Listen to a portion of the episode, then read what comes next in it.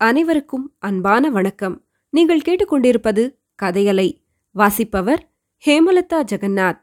திரு. கல்கி எழுதிய பொன்னியின் செல்வன் பாகம் மூன்று கொலைவாள் அத்தியாயம் ஒன்பது ஓடத்தில் மூவர்.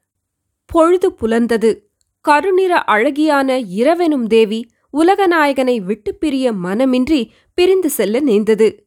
நாயகனை தழுவியிருந்த அவளுடைய கரங்கள் லேசாக சுழன்று விழுந்தன. வாழ்க்கையிலே கடைசி முத்தம் கொடுப்பவளைப் போல் கொடுத்துவிட்டு இரவெனும் தேவி இன்னமும் தயங்கி நின்றாள். மாலையில் மறுபடியும் சந்திப்போம். நாலு ஜாம நேரந்தானே இந்த பிரிவு? சந்தோஷமாக போய் வா என்றது உலகம். இரவு தயங்கி தயங்கி உலகத்தை திரும்பி திரும்பி பார்த்து கொண்டு சென்றது. உள்ளத்திலே அன்பில்லாத கள்ளக்காதலனைப் போல் இரவு பிரிந்து சென்றதும் உலகம் மகிழ்ச்சியினால் சிலிர்த்தது. ஆஹா விடுதலை! என்று ஆயிரமாயிரம் பறவை இனங்கள் பாடிக் கழித்தன. மரங்களிலும் செடிகளிலும் மொட்டுக்கள் வெடித்து மலர்ந்தன. எங்கிருந்தோ வண்டுகள் மந்தை மந்தையாக வந்து இதழ் விரிந்த மலர்களை சூழ்ந்து கொண்டு இன்னிசை பாடி கழித்தன. விதவிதமான வர்ணச் சிறகுகள் உள்ள தட்டார பூச்சிகள் நாலா பக்கங்களிலும் ஆனந்த கூத்தாடின. கீழ்வானத்தில் பொன்னிறம் கண்டது. வானச்சுடர்கள் ஒவ்வொன்றாக ஒளிமங்கி மறைந்தன. இதுவரையில் வானவீதியில் பவனி வந்து கொண்டிருந்த பிறைச்சந்திரன் நிற்கட்டுமா போகட்டுமா? என்று கேட்டுக்கொண்டிருந்தான் ஓடையில் படகு மெல்ல மெல்ல சென்று கொண்டிருந்தது. பட்சிகளின் கோஷ்டி கானத்தோடு துடுப்பு தண்ணீரைத் தள்ளும் சலசலப்பு சப்தமும் பூங்கோழியின் செவிகளில் விழுந்தது. திடுக்கிட்டு கண் விழித்தாள். ஒரு கிளையில் வெடித்த இரண்டு அழகிய நீல நிற முட்டுக்கள் ஒருங்கே மலர்ந்தது போல் அவளுடைய கண்ணிமைகள் திறந்தன. எதிரே இளவரசரின் பொன்முகம் தோன்றியது. இன்னும் அவர் தூங்கிக் கொண்டிருந்தார். தூக்கந்தானா? அல்லது ஜுரவேகத்தில் இன்னமும் உணர்ச்சியற்று இருக்கிறாரா? தெரியவில்லை. எனினும் அவருடைய திருமுகம் எவ்வளவு பிரகாசமாய் இருக்கிறது? அப்பால் சேந்தனமுதன் துடுப்பு தள்ளிக் கொண்டிருந்தான். பூங்கொழி ஏன் அதற்குள் விழித்துக் கொண்டாய்? இன்னும் சற்று நேரம் தூங்குவதுதானே? என்றான். பூங்குழலி புன்னகை பூத்தாள். முகத்திலிருந்த இதழ்களிலே மட்டும் அவள் புன்னகை செய்யவில்லை. அவளுடைய திருமேனி முழுவதும் குறுநகை பூத்தது. காட்டிலே பிறந்து வளர்ந்து வாழ்ந்தவள் பூங்கோழி. ஆயினும் பட்சிகளின் கானமும் வண்டுகளின் கீதமும் இவ்வளவு இனிமையாக அவளுடைய செவிகளில் என்றைக்கும் தொனித்ததில்லை. அத்தான் உதயராகத்தில் ஒரு பாட்டு பாடு என்றாள் பூங்கோழி. நீ இருக்குமிடத்தில் நான் வாயைத் திறப்பேனா? நீதான் பாடேன் என்றான் சேந்தனமுதன் ராத்திரி இருளடர்ந்த காட்டில் பாடினாயே காரிய நிமித்தமாக பாடினேன். இப்போது நீ பாடு. எனக்கும் பாட வேண்டுமென்று ஆசையாயிருக்கிறது. ஆனால் இளவரசருக்கு தொந்தரவாயிருக்கும் அல்லவா எனக்கு தொந்தரவு ஒன்றுமில்லை. இரண்டு பேரும் சேர்ந்து பாடுங்கள் என்றார் அருள்மொழிவர்மர். பூங்கோழி வெட்கத்தினால் தலை குனிந்து கொண்டாள். படகு எங்கே போகிறது? என்று இளவரசர் கேட்டார். நாகைப்பட்டினம் சூடாமணி விஹாரத்திற்கு என்றாள் பூங்கொழி. அப்படியானால் ராத்திரி நான் கண்டது கேட்டது எல்லாம் கனவல்லவா? உண்மைதானா? ஆமையா இதோ இவர்தான். தங்கள் தமக்கையாரிடமிருந்து செய்தி கொண்டு வந்தவர். இளைய பிராட்டி கூறியதையெல்லாம் விவரமாக சொல்லு அமுதா. என்னை புத்த சங்கத்தில் சேர்ந்து விடும்படிதானே என் தமக்கை சொல்லி அனுப்பினார். இதற்கு என்ன விடை சொல்லுவது என்று அமுதன் தயங்கிய போது குதிரையின் காலடிச் சத்தம் கேட்டது. பூங்கோழியும் சேந்தன் அமுதனும் திடுக்கிட்டார்கள். இளவரசரின் முகத்தில் ஒரு மாறுதலும் இல்லை. என் நண்பன் எங்கே வானர் குலத்து வீரன் என்று இளவரசர் கேட்டார். கேட்டுவிட்டு கண்களை மூடிக்கொண்டார். சிறிது நேரத்துக்குள் குதிரை மீது வந்தியத்தேவன் தோன்றினான். படகு நின்றது. வந்தியத்தேவன் குதிரை மீதிருந்து இறங்கி வந்தான். ஒன்றும் விசேஷமில்லை. நீங்கள் பத்திரமாய் இருக்கிறீர்களா என்று பார்த்துவிட்டு போக வந்தேன். இனி அபாயம் ஒன்றுமில்லை என்றான் வந்தியத்தேவன். மந்திரவாதி? என்று பூங்கொழி கேட்டாள். இந்த படகில் இளவரசர் இருக்கிறார் என்ற சந்தேகமே அவனுக்கு இல்லை. நான் கூறியதை அவன் அப்படியே நம்பிவிட்டான். அவனை பார்த்தாயா? பார்த்தேன். ஆனால் அவனுடைய பிசாசை பார்த்ததாக பயந்து பாசாங்கு செய்தேன்.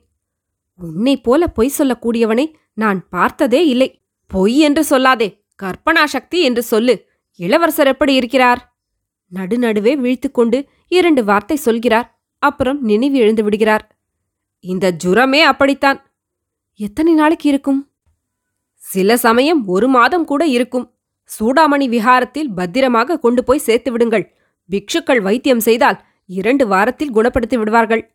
ஜாக்கிரதை பூங்கோழி உன்னை நம்பித்தான் இளவரசரை ஒப்படைத்துவிட்டு போகிறேன். உன் அத்தான் எங்கேயாவது கோவில் கோபுரத்தைக் கண்டால் தேவாரம் பாடிக்கொண்டு சுவாமி தரிசனத்துக்கு போய்விடுவான். சேந்தனமுதன் உன்னோடு பழகிய பிறகு அப்படியெல்லாம் செய்ய மாட்டேன். சிவகைங்கரியம் செய்யும் ஆசை கூட எனக்கு குறைந்து விட்டது என்றான். என்னால் குறைந்துவிட்டதா அல்லது இந்த பெண்ணினாலா? உண்மையைச் சொல். சேந்தனமுதன் அதை காதில் போட்டுக்கொள்ளாமல் குதிரையை நான் சொன்ன இடத்தில் கண்டுபிடித்தாயா? என்று கேட்டான். குதிரை என்னை கண்டுபிடித்தது? இது நான் உன்னிடம் தஞ்சையில் விட்டு வந்த குதிரை அல்லவா? ஆமாம். இருட்டில் இது அடர்ந்த காட்டுக்குள்ளே என்னை பார்த்துவிட்டு கனைத்தது. அரேபியர்களிடம் நான் அகப்பட்டுக் கொண்டதில் ஒரு விஷயம் தெரிந்து கொண்டேன் அமுதா. குதிரைகளை வெறும் காலோடு ஓடச் செய்வது பாவம். குழம்புக்கு அடியில் இரும்பு கவசம் அடித்து ஓட்ட வேண்டும். முதன் முதலில் நான் பார்க்கும் கொல்லுப்பட்டறையில் இதன் குழம்புக்கு கவசம் அடிக்கச் சொல்லப் போகிறேன். சரி சரி அதையெல்லாம் பற்றி பேச நேரமில்லை. மறுபடியும் உங்களையும் இளவரசரையும் பார்ப்பேனோ என்னமோ தெரியாது. இளவரசர் மறுபடி விழித்தால் நான் பழையாறைக்குப் போகிறேன் என்று சொல்லுங்கள். அங்கிருந்து விரைவில் செய்தி அனுப்புவதாகவும் சொல்லுங்கள்.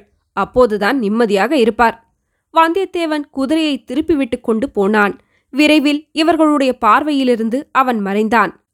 இருபுறமும் தாழம்புதர்கள் அடர்ந்திருந்த ஓடைக்காலின் வழியாக படகு போய்க் கொண்டிருந்தது. பொன்னிற தாழம்பூக்களும் தந்தவர்ண வெண்தாழம்பூக்களும் இரு பக்கமும் செறிந்து கிடந்தன. அவற்றின் நறுமணம் போதையை உண்டாக்கிற்று. சில இடங்களில் ஓடைக்கரையில் புன்னி மரங்கள் வளர்ந்திருந்தன. சில இடங்களில் கடம்ப மரங்களும் இருந்தன. முத்து நிற புன்னை மலர்களும் குங்குமவர்ண கடம்ப மலர்களும் ஓடைக்கரைகளில் சொரிந்து கிடந்தன. பூலோகத்திலிருந்து புண்ணியசாலிகள் சொர்க்கத்திற்கு போகும் பாதை ஒன்று இருந்தால் அது இப்படித்தான் இருக்குமென்று பூங்குழலிக்கு தோன்றியது. இடையிடையே கிராமம் தென்பட்ட இடத்தில் சேந்தனமுதன் சென்று இளவரசருக்கு பாலும் பூங்குழலிக்கு உணவும் வாங்கிக் கொண்டு வந்தான். இளவரசர் கண் விழித்த போதெல்லாம் பூங்குழலி சற்று விலகி நின்றாள். நேருக்கு நேர் அவரை பார்க்க முடியாமல் அங்குமிங்கும் பார்த்தாள். அவர் உணர்விழந்திருந்த நேரங்களில் அவர் முகத்தையே பார்த்து கொண்டிருந்தாள். சேந்தனுடன் பல விஷயங்களைப் பற்றி பேசிக்கொண்டும் இருந்தாள். சில சமயம் இரண்டு பேரும் சேர்ந்து பாடிக் கழித்தார்கள் சேந்தனமுதன் உணவு தேடி கிராமங்களுக்கு சென்ற சமயங்களில் பூங்கோழி இளவரசரின் நெற்றியை தடவி கொடுத்தும் தலையை கோதிவிட்டும் பணிவிடை செய்தாள். அப்போதெல்லாம் அவள் உள்ளம் பொங்கி உடல் சிலிர்த்து பரவச நிலையில் இருந்தாள். இம்மாதிரி அவள் எத்தனை எத்தனையோ பூர்வ ஜென்மங்களில் அவருக்கு பணிவிடை செய்தது போன்ற உணர்வு தோன்றியது. உருவமில்லா ஆயிரம் ஆயிரம் நினைவுகள் இறகுகளை சடசடவென்று அடித்துக்கொண்டு அவளுடைய உள்ளத்தில் கும்பல் கும்பலாக புகுந்து வெளியேறிக் கொண்டிருந்தன. ஒரு பகலும் ஓர் இரவும் அவர்கள் அந்த ஓடைக்கால் வழியாக படகில் சென்றார்கள். பூங்குழலியும் சேந்தனும் முறை போட்டுக்கொண்டு அவ்வப்போது சிறிது நேரம் கண்ணயர்ந்தார்கள். கண்ணயர்ந்த நேரத்தில் உருவம் தெரியாத இன்பக் கனவுகள் பலவற்றை பூங்குழலி கண்டாள். மறுநாள் சூரியோதய நேரத்தில் உலகமே பொன்னிறமாக ஜொலித்த வேளையில் படகு நாகைப்பட்டினத்தை அடைந்தது.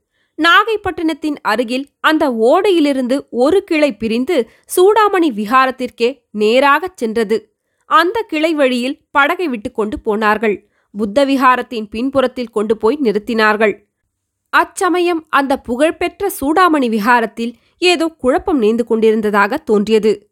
விஹாரத்தின் வாசலில் ஜனக்கூட்டத்தின் இரைச்சல் கேட்டுக்கொண்டிருந்தது பிக்ஷுக்கள் அங்கும் இங்கும் ஓடிக்கொண்டிருந்தார்கள். படகிலிருந்து மூவரும் கரையில் இறங்கினார்கள். சேந்தன் அமுதன் தான் விஹாரத்துக்குச் சென்று குழப்பத்தின் காரணம் என்னவென்று தெரிந்து வருவதாக சொல்லிவிட்டு போனான். தொடரும்.